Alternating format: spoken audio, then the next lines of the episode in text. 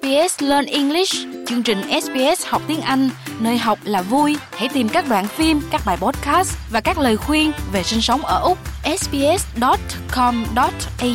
forward slash learn English. Quý vị đang nghe SBS tiếng Việt. Tổ chức theo dõi nhân quyền đã công bố bản phúc trình thế giới năm 2024 và trong chương liên quan đến nước Úc đã chỉ trích chính phủ Úc về điều mà họ gọi là không có hành động cụ thể để giải quyết các mối quan ngại về nhân quyền với chính phủ Trung Quốc. Phúc Trình thừa nhận chính sách ngoại giao của chính phủ Úc dẫn đến việc phóng thích thành công nhà báo Chen Li, người đã bị cầm tù 3 năm ở Trung Quốc, nhưng nói rằng Úc có thể hành động nhiều hơn. Bà Della Gasson là giám đốc của tổ chức theo dõi nhân quyền tại Úc cho biết. Chúng tôi muốn thấy Úc làm nhiều hơn những gì thường làm, chung quanh nền ngoại giao thầm lặng. Chúng tôi nghĩ rằng ngoại giao bền vững có nguyên tắc, cả công khai và riêng tư có hiệu quả hơn. Chúng tôi thấy rằng với việc phóng thích cô Chang Lee năm ngoái, cũng có những hành động cụ thể khác mà Úc có thể thực hiện. Một trong những điều mà chúng tôi liên tục nêu ra là biện pháp cấm vận hay trừng phạt. Tổ chức theo dõi nhân quyền muốn thấy Úc áp đặt cái được gọi là biện pháp trừng phạt kiểu Magnitsky đối với các viên chức Trung Quốc do những gì họ gọi là tội ác chống lại loài người ở Tân Cương. Vào năm 2022, một phúc trình của Liên Hợp Quốc cho thấy Đảng Cộng sản Trung Quốc đã vi phạm nhân quyền nghiêm trọng đối với người Duy Ngô Nhĩ ở tỉnh Tân Cương bằng cách áp đặt giam giữ tùy tiện và phân biệt đối xử. Các biện pháp trừng phạt Magnitsky được đặt tên theo một luật sư người Nga là Sergei Magnitsky, người đã bị giết trong tù vì tố cáo tham nhũng. Đảng Cộng sản Trung Quốc đã phong tỏa tài sản của những người bị nhắm mục tiêu và ngăn cản việc đi lại tự do. Được biết, chính phủ Úc đã áp đặt biện pháp trừng phạt đối với các cá nhân và thực thể Nga và Iran, nhưng không áp đặt lên các viên chức Trung Quốc. Bà Daniela Gasson nói bà thừa nhận việc nêu lên các vấn đề nhân quyền có thể là một thách thức vì Trung Quốc là đối tác thương mại lớn nhất của Úc, nhưng nói rằng nhân quyền không bao giờ nên bị gạt ra ngoài lề vì các mối quan hệ thương mại. Thương mại và an ninh sẽ luôn là một phần các vấn đề đối ngoại mà chúng tôi không nghĩ rằng họ không nên làm vậy. Nhưng chúng tôi không nghĩ nhân quyền nên bị gạt ra bên lề. Nhân quyền là một phần quan trọng trong đó. Bạn không thể có các mối quan hệ hiệu quả nếu không có các quốc gia minh bạch tuân thủ luật pháp, có thể tin tưởng và dựa vào. Đó không phải là những đối tác thương mại và an ninh tốt. Vì vậy, lợi ích của mọi người là Trung Quốc, một quốc gia tôn trọng nhân quyền, và các quốc gia khác mà Úc giao dịch đều tôn trọng nhân quyền. Bà cho biết có thể Úc không thi hành mạnh mẽ như khả năng của mình vì mối quan hệ mậu dịch. Nước Úc có thể mềm mỏng với Trung Quốc vì mối quan hệ thương mại, nhưng chúng tôi không nghĩ rằng điều đó đủ tốt. Đó không phải là lý do để không đặt nhân quyền lên hàng đầu, và quan trọng nhất trong bất kỳ mối quan hệ nào.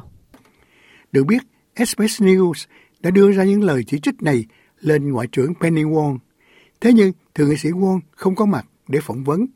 Bộ Ngoại giao và Thương mại đã đưa ra lời tuyên bố sau đây. Nước Úc cam kết bảo vệ và thúc đẩy nhân quyền phổ quát trên toàn cầu và chính phủ Úc có những quan ngại nghiêm trọng về nhân quyền ở Trung Quốc, bao gồm vi phạm nhân quyền ở Tân Cương và Tây Tạng và sự xói mòn các quyền và tự do ở Hồng Kông. Như Ngoại trưởng đã nói, Úc sử dụng mọi chiến lược theo ý của chúng tôi để duy trì nhân quyền, phù hợp với các giá trị và lợi ích của chúng tôi. Cách tiếp cận của chúng tôi là gây áp lực với Trung Quốc một cách song phương và công khai, trong khi tìm cách hợp tác với các nước khác và xây dựng các liên minh để vận động bảo vệ nhân quyền, bao gồm cả trong các diễn đàn đa phương, chẳng hạn như Đại hội đồng Liên Hiệp Quốc và Hội đồng Nhân quyền. Chúng tôi đã liên tục nêu quan ngại trực tiếp với Trung Quốc ở cấp cao nhất và sẽ tiếp tục làm như vậy. Phúc trình thế giới của Tổ chức Theo dõi Nhân quyền trong chương nói về Úc kêu gọi chấm dứt việc giam giữ ở ngoài nước Úc đối với những người xin tị nạn và người tị nạn. Vào năm 2020, một công tố viên của Tòa án Hình sự Quốc tế đã phát hiện ra là các điều kiện giải quyết của Úc có thể cấu thành hành vi vi phạm luật pháp quốc tế, nhưng cho rằng không có đủ bằng chứng để truy tố chính phủ liên bang sau khi phát hiện chính sách này không được thiết kế để tấn công người di cư và người xin tị nạn. Chính sách gây tranh cãi này nhận được sự ủng hộ của lưỡng đảng Nhưng nhà nghiên cứu về Úc tại tổ chức theo dõi nhân quyền là bà Annabel Hennessy nói rằng nó nên chấm dứt. We would like to see community alternatives taking place. So um, Chúng tôi muốn thấy các lựa chọn thay thế diễn ra để Úc tôn trọng quyền của người dân xin tị nạn. Việc xin tị nạn không phải là bất hợp pháp và lý tưởng nhất là mọi người được giải quyết tại cộng đồng, trong các môi trường dựa vào cộng đồng, nơi mà họ có thể tiếp cận với luật sư, tiếp cận với các hỗ trợ và quyền con người của họ có thể được tôn trọng. Phúc Trình cũng đề cập đến các vấn đề lâu dài ở Úc như sự hiện diện quá mức của người thổ dân trong các nhà tù của Úc. Được biết, thổ dân và người dân đảo Torres chiếm gần 1 phần 3 tù nhân trưởng thành, trong khi họ chỉ chiếm 3% dân số toàn quốc. Phúc Trình cho biết có ít nhất 19 người bản địa đã chết trong khi bị giam giữ vào năm 2023, trong đó có một thanh niên 16 tuổi đã chết sau khi tự làm hại bản thân trong trại giam trước khi xét xử vào tháng 10 sau thời gian dài bị biệt giam. Ngoài ra, việc chăm sóc người cao niên trong các chuyện dưỡng lão của Úc cũng được đề cập đến. Tổ chức theo dõi nhân quyền cho biết chính phủ Úc đang soạn thảo một đạo luật chăm sóc người cao tuổi mới thay thế cho đạo luật được ban hành vào năm 1997. Bà Hennessy nói rằng đạo luật mới phải cung cấp sự bảo vệ cho người cao tuổi khỏi việc sử dụng các hạn chế vật lý và hóa học trong việc chăm sóc họ. Điều này được nhấn mạnh trong Ủy ban chăm sóc người cao niên, nơi một số vị dưỡng lão cho thấy đã cho cư dân mắc chứng mất trí nhớ, thuốc an thần và thuốc chống loạn thần mà không có sự đồng ý của bác sĩ và thành viên gia đình. Bà thừa nhận các biện pháp đã được thực hiện để ngăn chặn điều này xảy ra, nhưng nói rằng nó vẫn tiếp diễn. Các cư dân cao tuổi đang nhận thuốc không phải là cho quá trình điều trị mà để kiểm soát hành vi của họ và đó là điều vi phạm nhân quyền. Trong khi có những nỗ lực để giải quyết vấn đề đó thì nó vẫn đang diễn ra và cần phải được công nhận là vi phạm nhân quyền. Chính phủ Úc đang làm việc trên một đạo luật chăm sóc người cao tuổi mới. Và vì vậy mà chúng tôi thực sự muốn thấy sự bảo vệ trong đạo luật chăm sóc người cao tuổi đó, chống lại sự hạn chế về vật lý và hóa học.